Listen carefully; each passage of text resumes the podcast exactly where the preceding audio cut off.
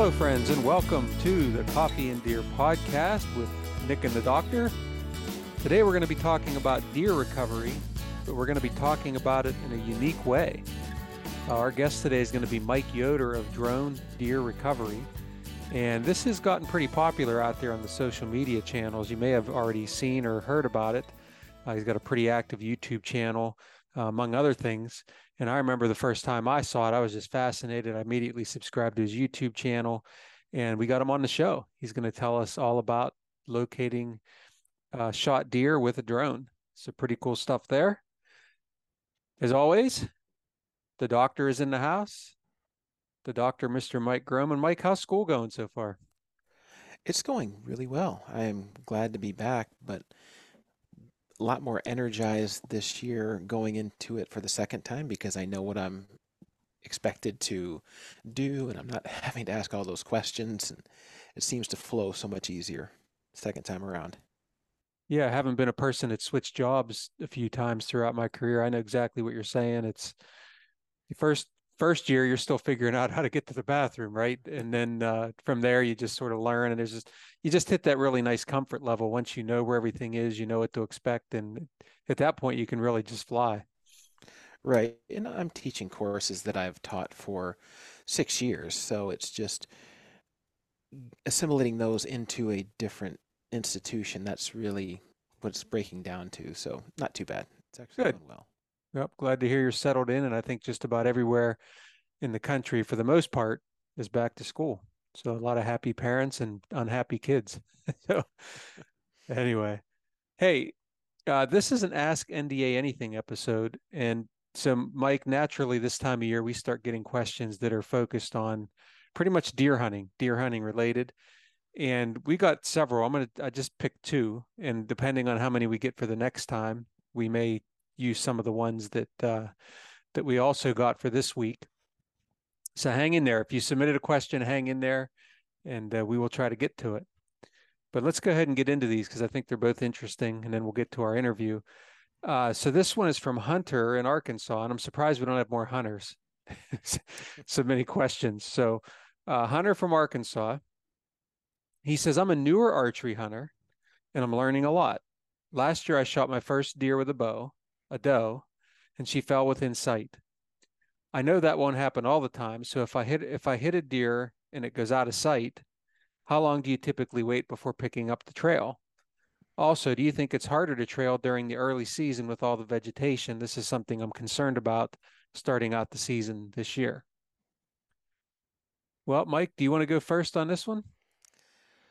Sure, I can go first. And I will start off with you know, Hunter, welcome to the fold, and say that how long you should wait is going to depend on how confident you are to identify your shot placement.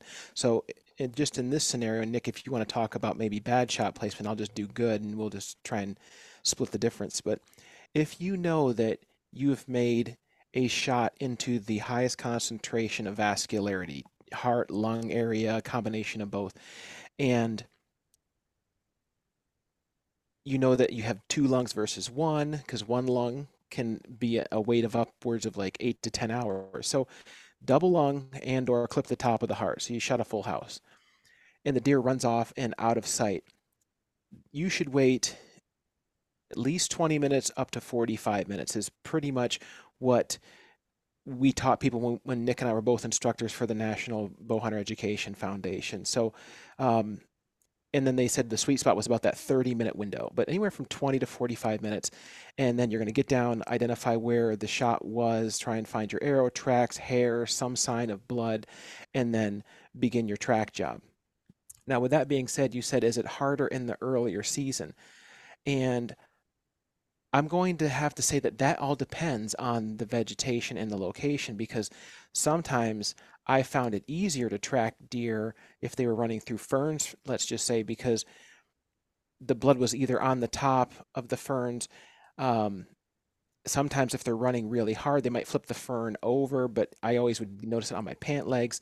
But when you're tracking an early season and there's a lot more vegetation, make sure you're looking both high at the height of the shot, so somewhere around like just about your knee high, knee height, uh, in and around that way, all the way to the ground and on the ground. So looking at vegetation, trees, etc., will make the earlier season track jobs much better. And um, Nick, I'll let you pick it up from there. How's that sound? Yeah, I think just as a general rule of thumb, I think even if you think you made an outstanding hit, I think it's still good to wait 30 minutes. Uh, if you have it, of course, if it's pouring down rain or about to rain or snow, like frankly I ran into last year uh, in archery season, then you might want to pick it up sooner. Uh, because I can tell you, and, and the doctor can tell you many times, someone will say, "Oh, I hit it perfect right in the you know right in the boiler room," only to find out that the deer was hit back in the liver or some other place, and so your eyes can play tricks on you. Um, so I think 30 minutes, even if you think it's a great hit, you want to use your eyes, you want to use your ears. A lot of times you can hear a deer go down. Um, for me, I think it is a little trickier to track in the early season. For whatever reason, uh, you know, that especially a deer goes through a field that might still have high grasses in it. It's not easy to pick it out. Uh, just that the more vegetation as opposed to in the winter or in the in the late fall when all the leaves are on the ground, sometimes it's a little easier to pick it out but uh, yeah, I mean, I think that's just a good general rule of thumb. The doctor's advice plus uh, just a general, hey, let's let's wait 30 minutes before we pick up the track, and go from there. Do you want to talk about a, a hit that's a little bit more marginal, like liver?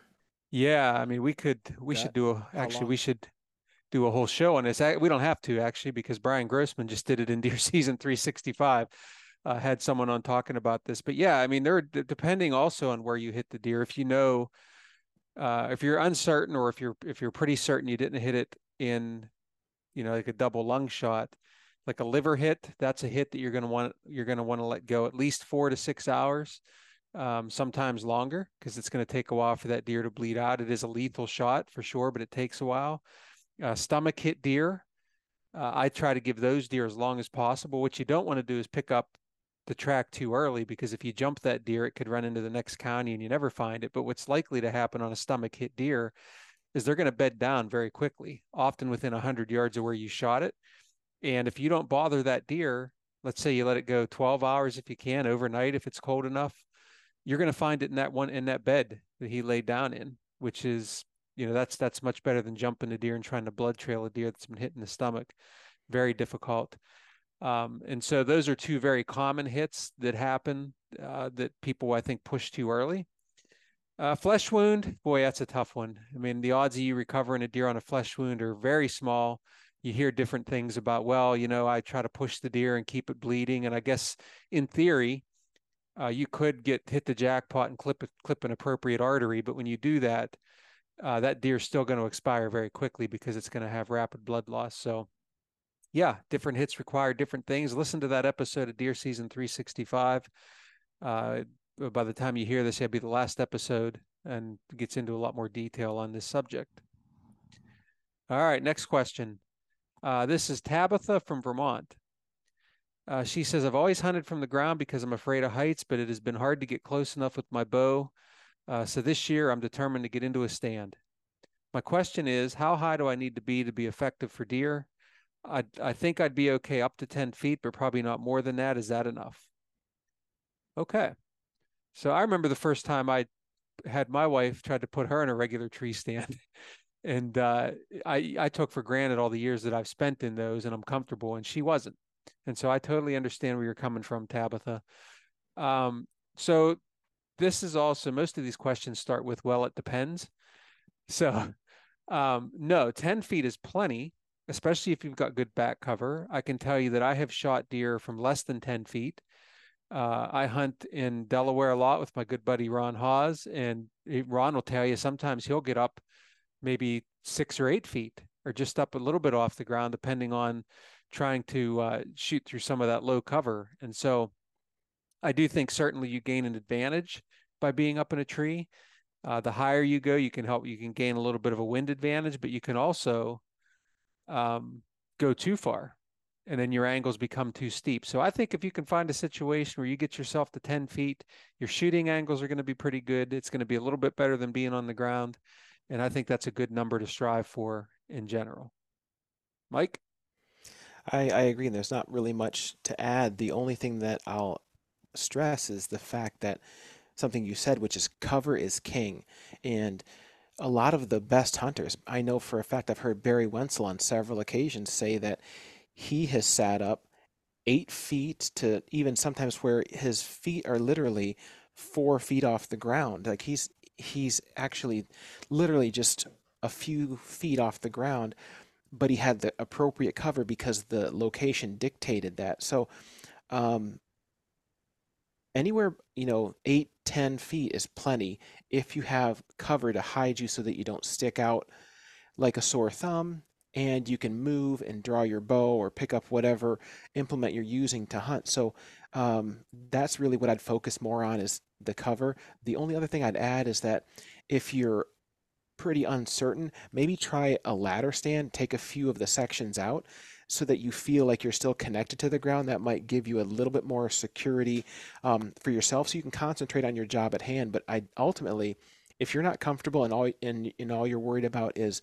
falling or how high it is, that's going to take away from your concentration to make an effective shot. So until you can get comfortable with that, stay on the ground. Be very be a great ground hunter because there are people that do that very very well but if you're going to get up, cover as king and, and stay focused to where you're setting yourself up for success with the type of stand you choose. And it's worth pointing out that September is Tree Stand Safety Awareness Month. So always, always wear a safety harness for sure. Great question. All right, Tabitha, you're getting the hat.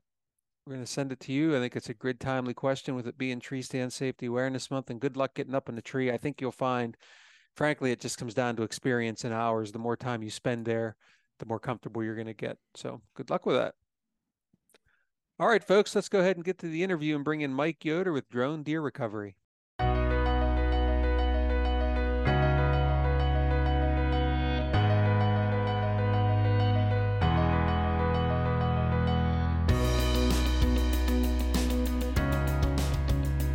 excited to have Mike Yoder of Drone Deer Recovery joining the show here. He's a hunter himself.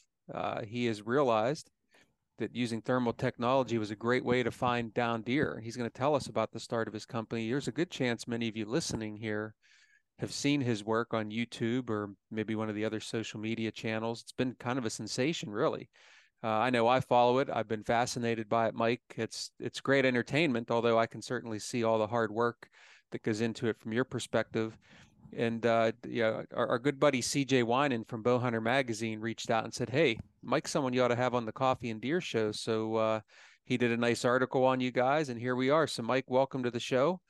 And uh, hey, there's a lot we want to get into, but if you don't mind, start us off with telling us a little bit about yourself.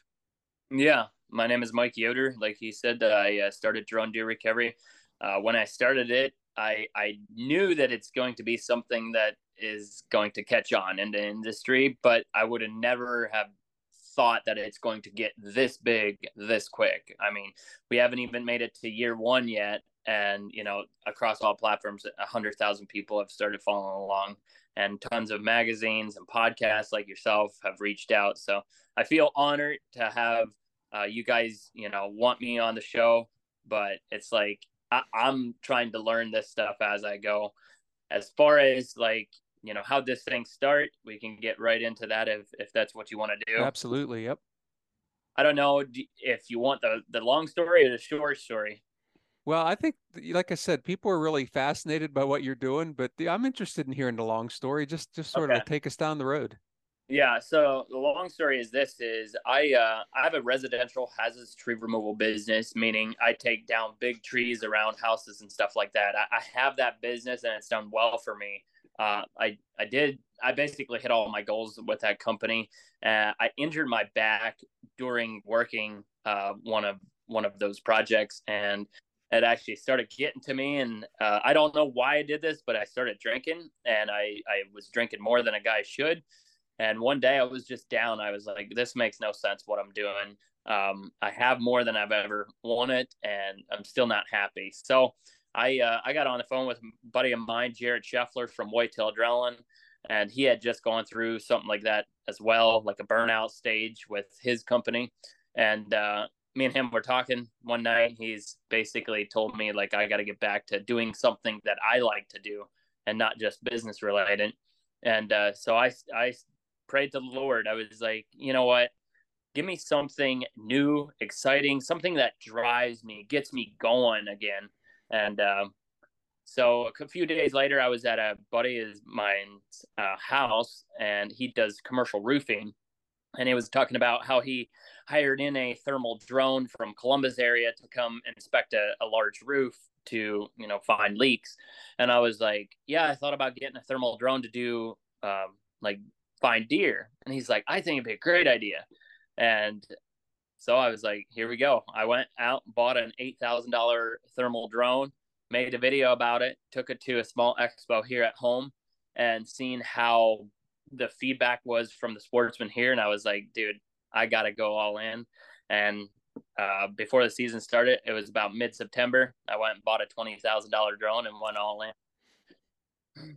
That's a leap of faith, man. Like writing that $20,000 check. Like you were, when, when you say all in, you were all in at that point. Yeah, was all in. I told my wife, I'm like, here we go. It's uh, it's all I want to do at that point is just make enough to pay my drone off, and that definitely happened. Uh, it was only four weeks I I had that thing paid off. Well, that's awesome. My my buddy there, the, the co-host, the doctor. Uh, when he was making his hunting video, I know he spent some money on a camera, and I, he handed it to me one time, and it's like, okay, it's your turn to film. And I got to tell you, I sat there and I prayed that no deer would come because I was so afraid to drop that thing. So you know, Mike, I don't know. Uh, you remember those days very well, don't you? Just going all in on something. Oh, oh, I do, I do, and and the one thing, Mike, I want to say before we get too far along the road is, you know, I appreciate your courage being able to, you know, admit the the troubles that you went through because I mean, know that is um, something that kind of has a stigma to it, and so I yep. think at least you having the courage to say that might potentially help other people listening out there that when you are at a low point, maybe making some decisions that aren't in your best or your family's best interest, you know, uh, there's always an upside if you just kind of you know pull up pull yourself up by your bootstraps and kind of start slugging it out and yep. there's a lot of uh, reward at the end of the day if you can rearrange yourself and so mike congratulations for you to you know get where you are today. Thank you i appreciate it it means a lot. Yeah and it, i was going to ask you it's in my list here. I always have a list but then i hear the answers and it takes me somewhere else but i was going to ask you if you ever thought it would get where it is today. But I mean, you you already answered that. But really, it was almost just yesterday that you even had the idea, and now now it's kind of yeah. gone crazy. So you know what?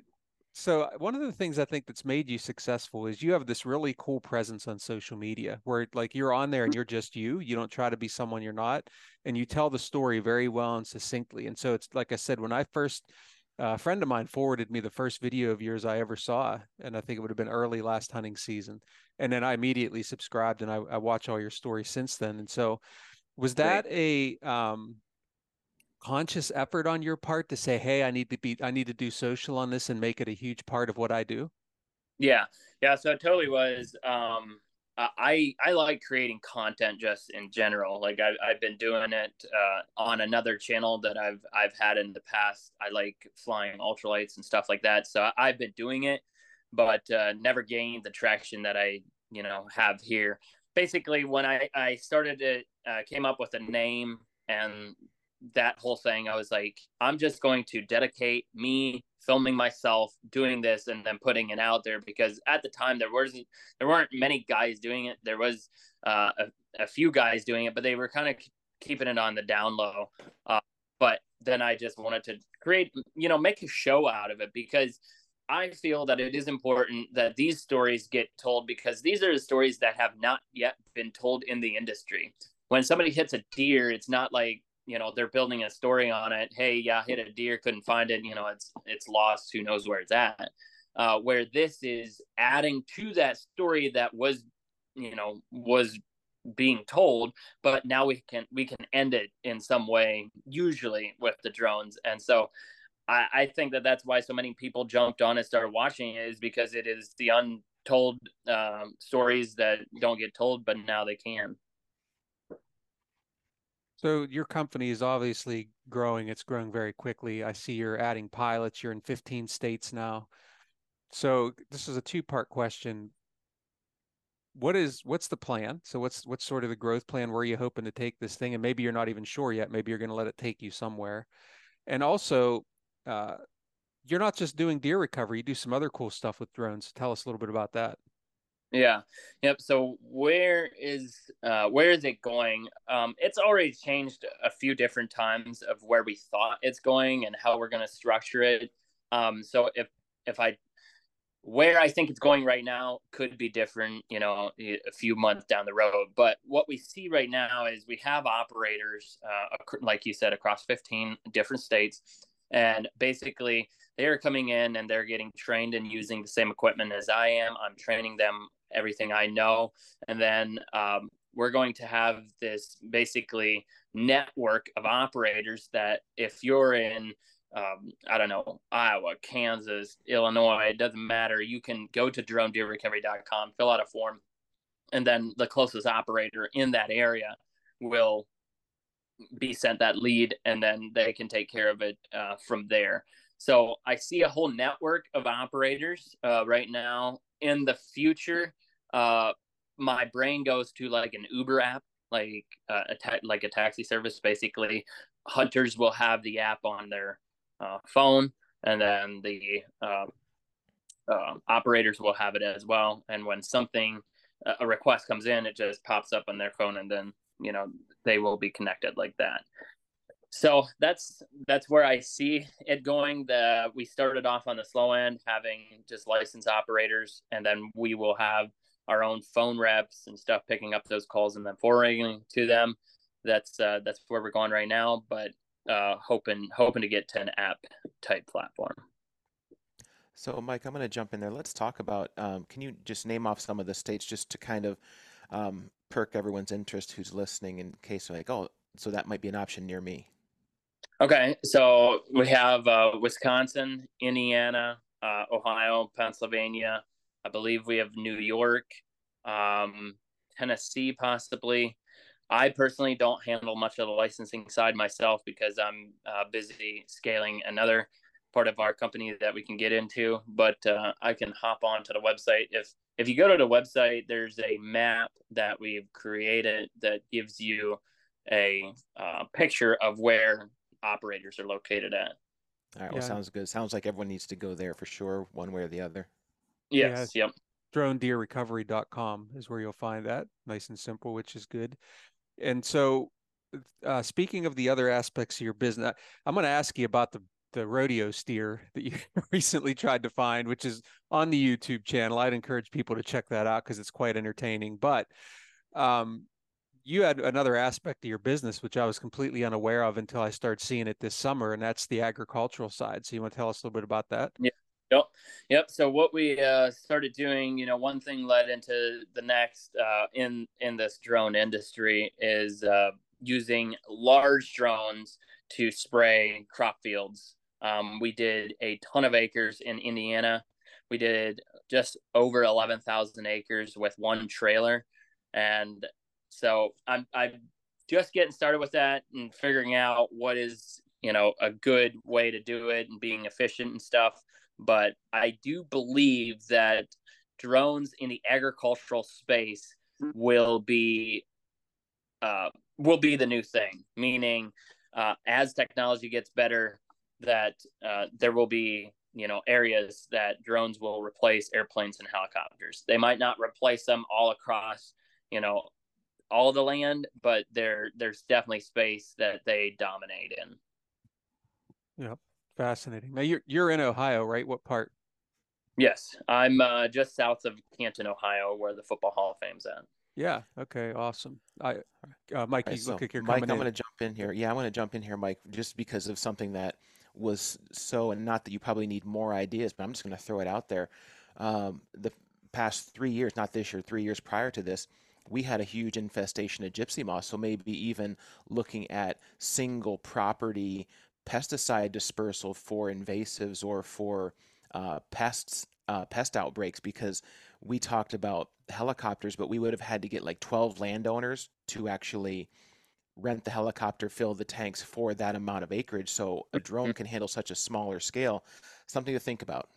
Oh yeah, yeah. I mean, it it truly is nuts what you can use these for. I just got back from Tennessee uh, a customer of ours down there that is a was a customer as a drone deer recovery customer, and then uh, ended up buying one of these big drones from us. And I went down there to train him how to use it. He has 1,200 acres, um, and just like all the food plots, and he has big fencing area. How you can utilize those drones to you know stay on top of invasives and stuff. It's pretty crazy. Awesome. I'd I have a patch of knotweed. I'd love for you to come spray because I've been I've been doing it on the ground by hand, and it has not been a fun project. But incidentally, I took my little drone, which is nothing like your drones, by the way, and, and flew it up above just to see what my progress was. And so just being able to see, there's just like I'm sure you've sat there and thought about it. there's a thousand different things you can do with these things. I was thinking about people's who's you know their pets run away, or I mean, you can just get into a whole bunch of, and those people will pay, man. Like it's good that you bring that up. We are uh, we have a whole nother division that we haven't released yet to the public. It's going to be called uh, drone pet recovery. Um, that will will have just for that because I, I started getting so many calls to come find a pet and, it, and not just a dog but like dogs, cats, uh, kangaroo, tortoise, um, you name people have it and they want them found. So uh, yeah, that that'll be a whole separate thing yeah, I'd charge double what you charge to find a deer because you know people and their pets. It's like I think they spend more than to find their kids that are out running around. But uh, anyway, yeah. hey, so speaking of which, I, I, I mentioned the you catching the the uh, steer. Well, you oh, actually, yeah. yeah, you were you were part of it anyway. Um, tell us a couple things if if you're willing that might be like some behind the scene things that have happened or anything that stood out to you that doesn't always necessarily make it unsocial like that would be maybe funny or interesting to people? Okay um trying to think one that's funny uh w- one that my mind goes is not funny it's more serious about how uh i you know i i knew that it's going to be one of those things that people want to find lost people uh but i never never thought that I would be the guy that would have to come out and try to find a lost person.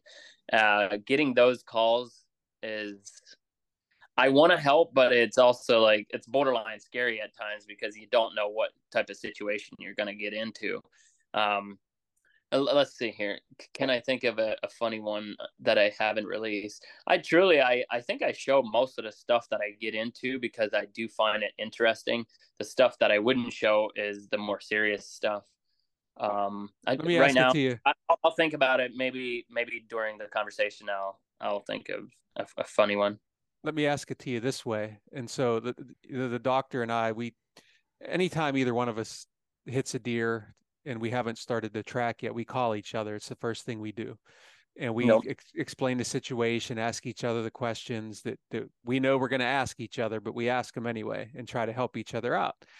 And uh, so when someone calls you, how often would you say is the case? They explain, hey, I hit this deer. I know it was a double lung hit, yada, yada, yada. We just can't find it.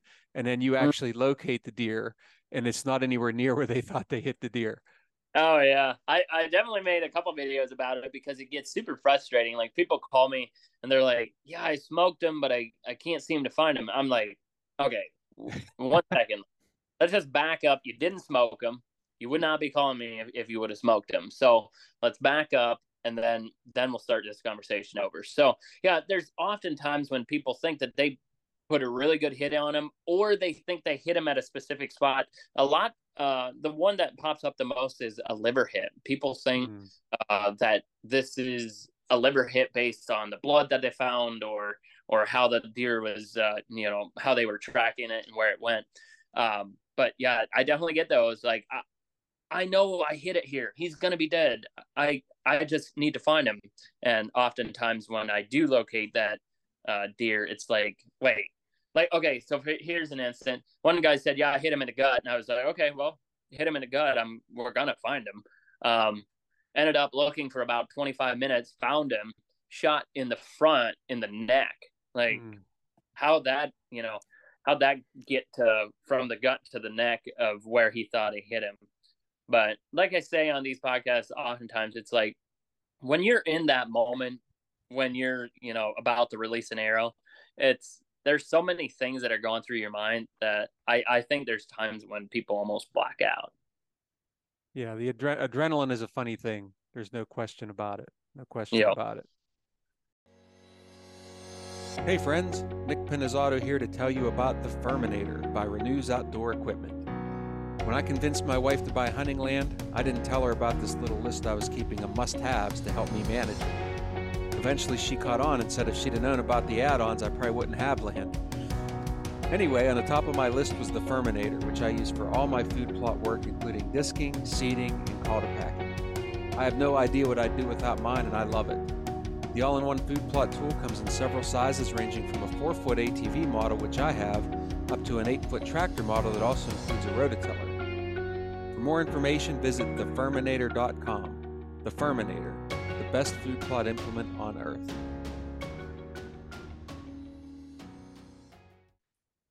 so whenever you're i'm always interested in this you're you're the calm guy sitting there looking you're working you're looking and the hunters are always like right over your shoulder you probably it's probably claustrophobic you got 20 guys like trying to squeeze in behind you um actually Oh, I yeah. just We're gonna change that this year for sure. I I was in the beginning thinking about getting a TV and setting that up so they're not all over my neck and like breathing. Like in the beginning, I was like, ah, you know, not a big deal. But when you start doing it and you're really focused, and there's a dude with bad breath like leaning shoulder. now for that. I'm not even joking. That actually does happen. And so now we got a whole TV kit for them to watch. So here you go. You know, watch it go down, but not over my shoulder.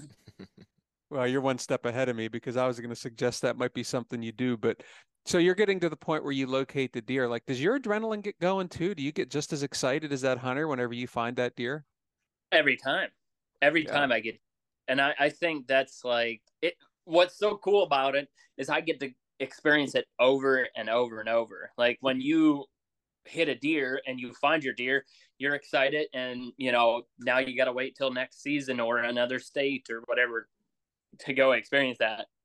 Uh I get to, you know, do it over and over. I did it over a hundred and ten times last season. Yeah, that's awesome. You know, Mike, I was just thinking it was just last season that you helped me trail a deer that I didn't even hit. Yeah. Speaking of not knowing where you where you hit a deer or not, but uh, anyway, that's a whole other story. um, before we get into some of the things that, um, I mean, controversial is probably the right term, just based on how people view this and what you do, because I think it's really important that we go there. I want to ask you Yep. a typical evening, first week in November. Like, what does that look like for you? Oh, busy and no sleep. Um, try to catch some sleep between noon and about 5 p.m. Uh, normally, my well, it's going to be different this year because I have a lot more agents in in to help me with the phones. But it was me on the phone, driving my truck, uh, looking for deer as I'm on the phone and driving the truck at times. It was like just total chaos. I've I've started at 5 p.m. Uh, one night and didn't return home till the next day at noon because I was out all night looking for deer. Like that happened more than once last season without, you know, me trying to really push it. It was just organically like one buddy talks to the next and the next and uh, it got to the point where it was so unorganized because of how many people were calling me that I, I felt weird because I my other business anywhere tree care I I did that all based on customer service provide great customer service get back to people uh, get them on schedule and that type of thing but when you start getting hundreds of people calling you and DMs through Instagram and stuff you, one guy can't do it all Yep. Yep.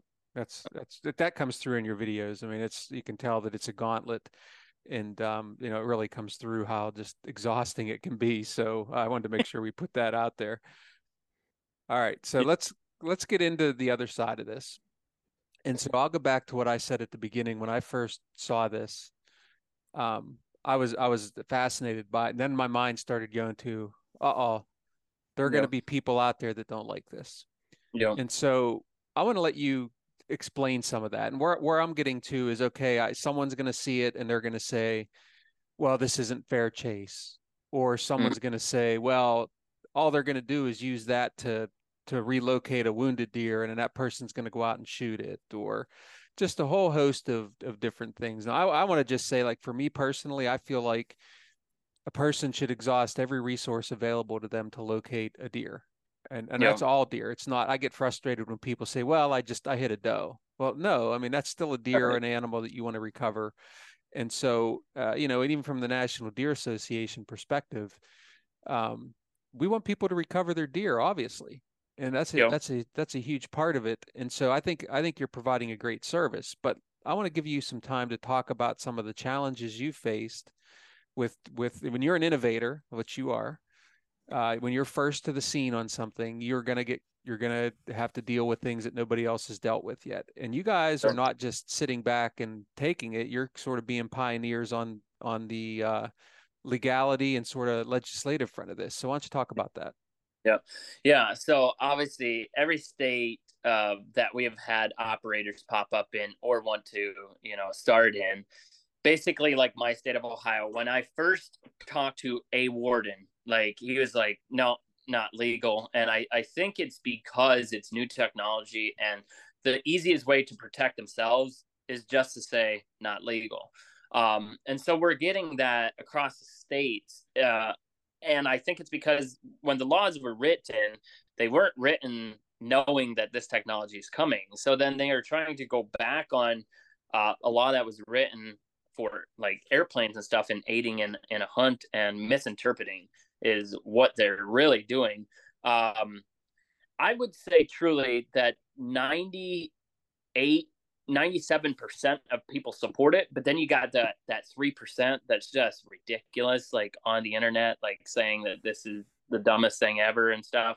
But it's like dude if you start talking technology in this industry if we go all the way back the the technology we have now just based on like cell cams like how they can you know send it straight to your phone um, if people want to talk fair chase, I think this is the most ethical ethical way to recover a carcass deer uh, that you can. Because if if you talk about putting a dog on a trail, nothing against dogs, I think there's a place for them.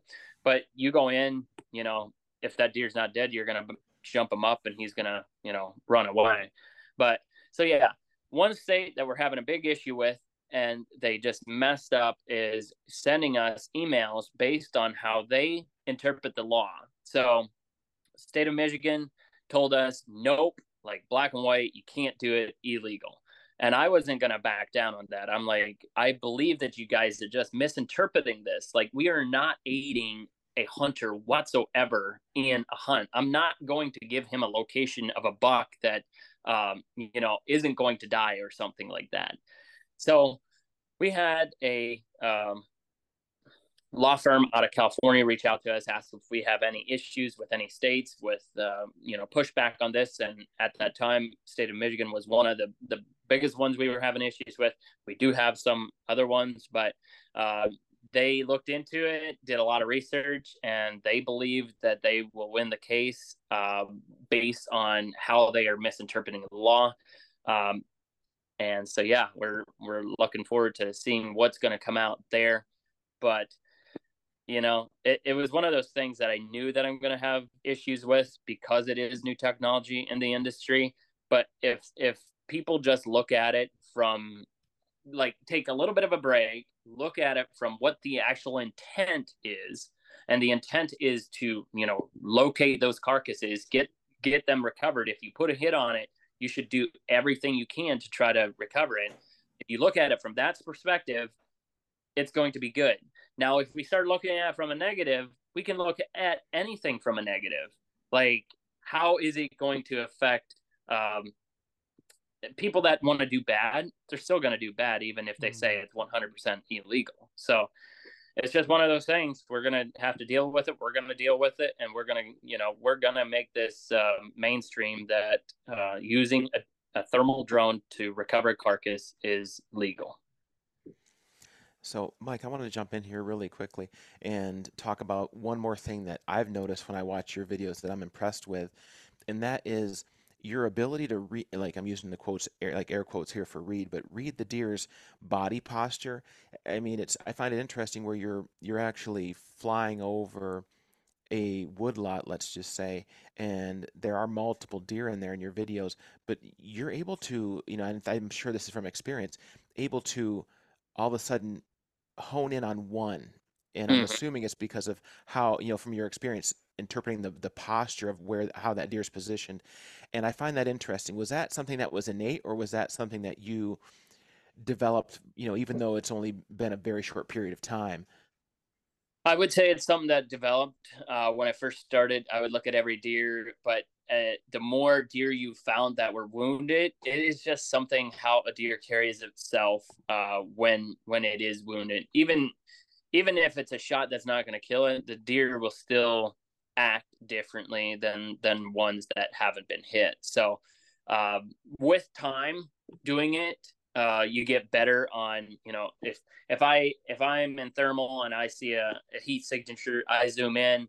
It's gonna right away. I'm gonna know what that posture of that deer is, and to know if I should spend time on it or just keep looking. So it, it it's it's a little bit takes a little bit, but honestly, with the quality of cameras that we're using, um, what I tell people is when you guys watch it on YouTube or Instagram or wherever, it's like it's cool. But when you see it in person done, it's like it's way cool. Mhm. So Mhm. uh, the quality is there to be able to see exactly what it is that we need to see.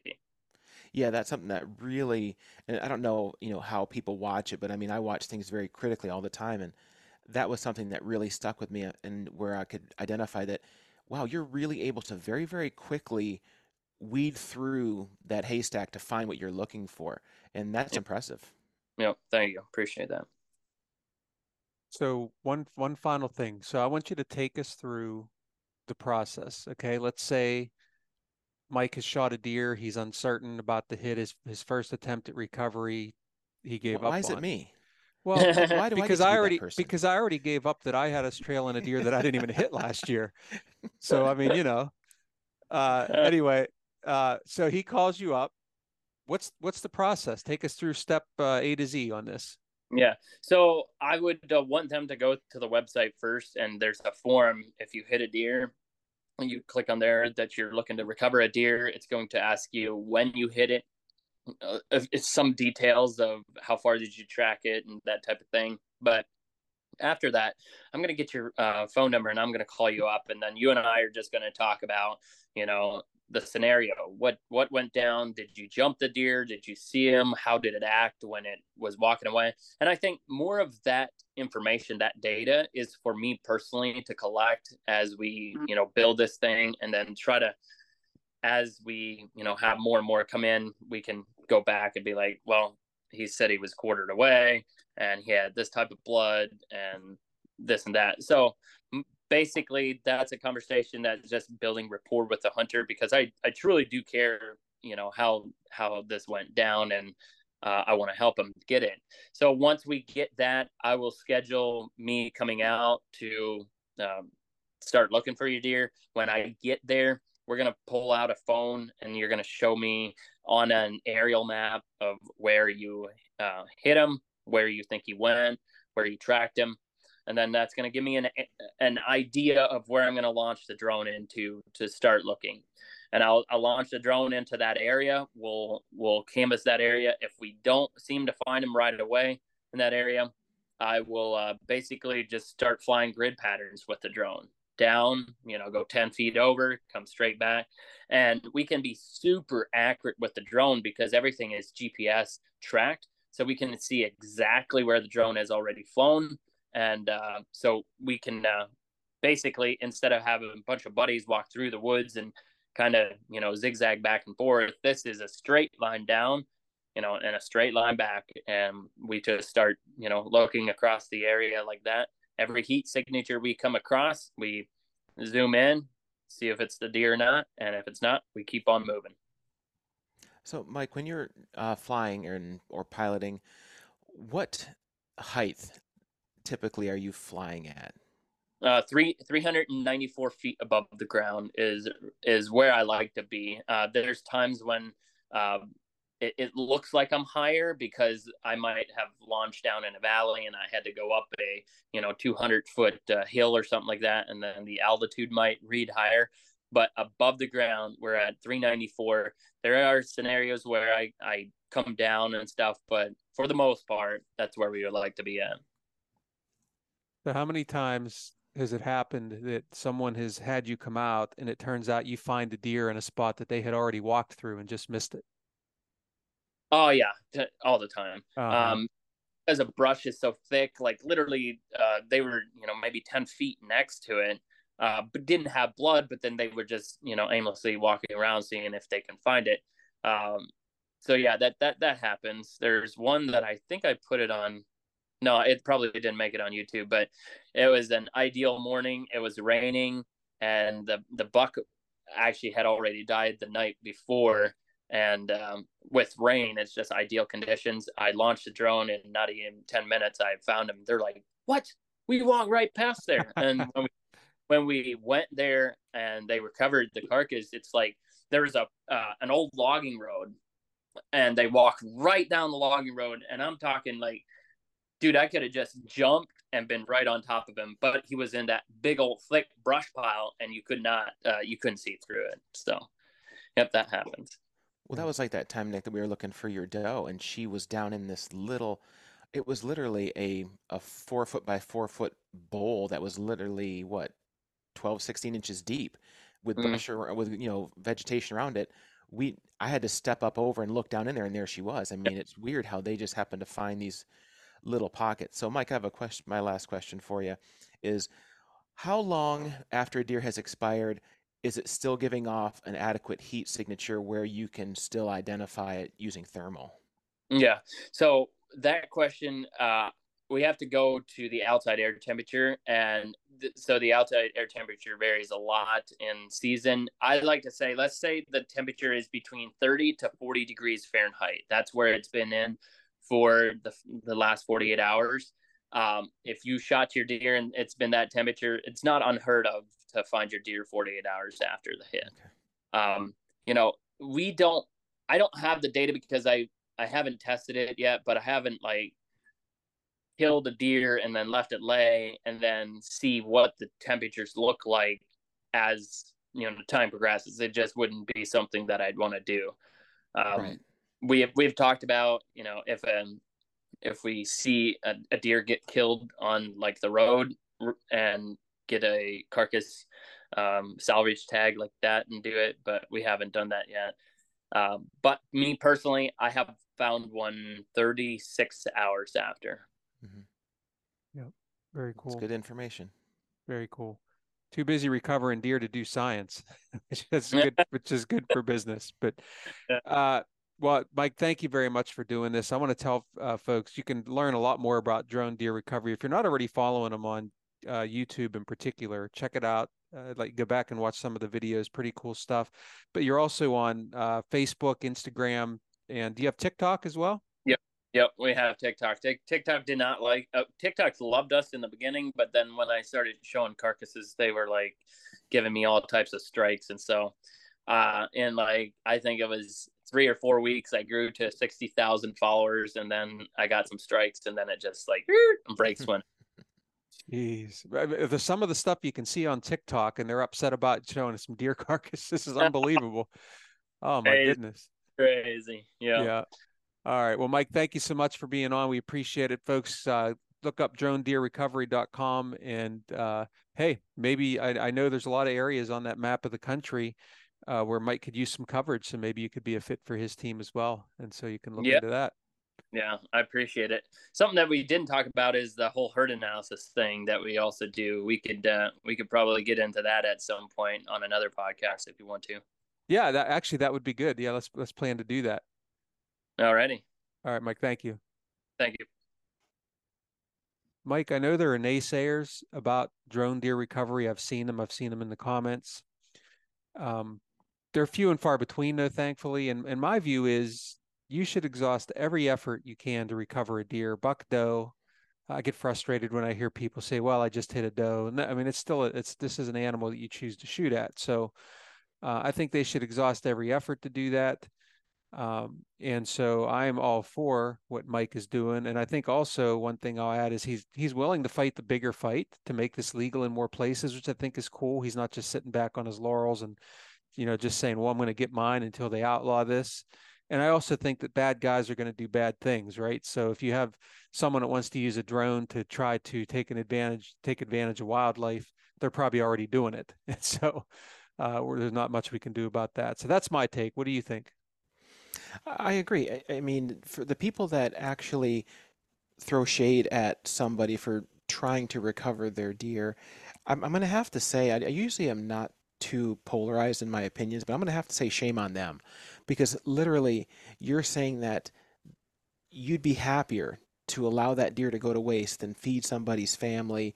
Because like I said or like you were saying it's not all about bucks and does and that's something that you know I think that people need to realize is that anytime that you actually harvest a deer you're taking that the responsibility of taking on that animal's life you're taking you know you've taken that animal's life. And hooray for the people that actually are going to the nth degree paying the money because this isn't free to actually recover the deer for whatever reason trophy you know non-trophy. But the whole point is is that to let something go to waste is in my opinion is always a shame whether that be the deer itself food something that you buy that you never use and you just throw it away versus donating it. It's just we have to be better. We just have to be better 100% and yeah so uh, check Mike out if you have. We we gave it to you on the on the show there where you can find it, but definitely check out his YouTube channel, and I think you'll be convinced. And it's pretty cool. Also, they're expanding across the country, so if it's something you're interested in, you're into drones, you want to do this, you might have an opportunity. So check it out. Mike, a few updates for me. Um, I'm noticing on my cameras that uh, probably 75% of the bucks are now out of velvet. So that's exciting. You you see these deer in velvet, and you always wonder what they're going to look like whenever they shed. And so I, I have to say I'm probably overall pleasantly surprised. Deer look pretty good. Food plots are looking nice and green despite the little heat wave we had. Uh, but I have to say, in recent memory, I, other than a few little tweaks I need to do, I'm I'm ready to go here when the Pennsylvania season opens. Like I feel like if it started tomorrow, I'd be ready. And that's a good place to be. Uh, I I will have to say that uh, I would disagree with that because of the conversation, the text conversation we were having the other morning. I'm going to tell on you, but you still have not created or confirmed your hit list yet. But I know that should be a, a dynamic, impl- you know, a dynamic thing as the season progresses, anyways. But um, Nick last year said, "I'm going to create a hit list next year, and I'm sticking to it." So I'm calling him out right now to make sure that he gets his act together and gets his hit list tightened up. But with that being said, um, I'm actually excited. Uh, I am actually uh, very pleased to announce that we are reinvigorating and reorganizing our co-op up here in the Finger Lakes of New York. Um, and I've been a really big part of that, uh, myself and several other people, the original co-op uh, um, organizer and the current co-op organizer, myself, and we brought in a couple other people to try and share the load, but I'm taking care of communications, data collection, and, and data analysis. If that you know surprises you, which I'm sure it doesn't. Shocked. But um, but yeah, we're we're having our first uh, meet and greet here September 23rd up in the Finger Lakes area. So um, very excited about that. If you're listening to this and you are in the the Finger Lakes area, more specifically the Western Finger Lakes, and you want to uh, show up just to see what we have going on, um, I'm sure you can reach out to Nick and then he can just feed that to me. Shameless plug there, but uh, I'm really excited about that because the the co-op uh, was starting to kind of um, slow down a little bit. We were we weren't uh, didn't have the organization that we had when it was originally put together, and so I'm glad to be a part of revitalizing that. So uh, I have two plots that are up and growing and ready to go. I have two more to plant, and I'm going to get that done first thing tomorrow morning, and I'm done. I'm in the ground, and we have uh, several consistent days of rain coming, so should be good. Well, that's that is exciting news. Yeah, you and I hadn't even talked about that, so that's good. Glad to hear the co-op's up and going, uh, and you are the perfect person to be in that position. So even better yet, I hope those guys understand what they're going to get now with all this. So uh, all the all the detailed analytics and whatnot. But that's a good thing. And yeah, hey, several days of rain. That's really the key, right? Uh, you can be the best uh, farmer in the world if you don't have rain, you don't have plants. And so you have this mini heat wave blowing through. Once it's uh, once it's through, it does look like there's a lot of rain on the horizon, at least for the Northeast. So hopefully for you, wherever you're listening, you got the same situation. All right.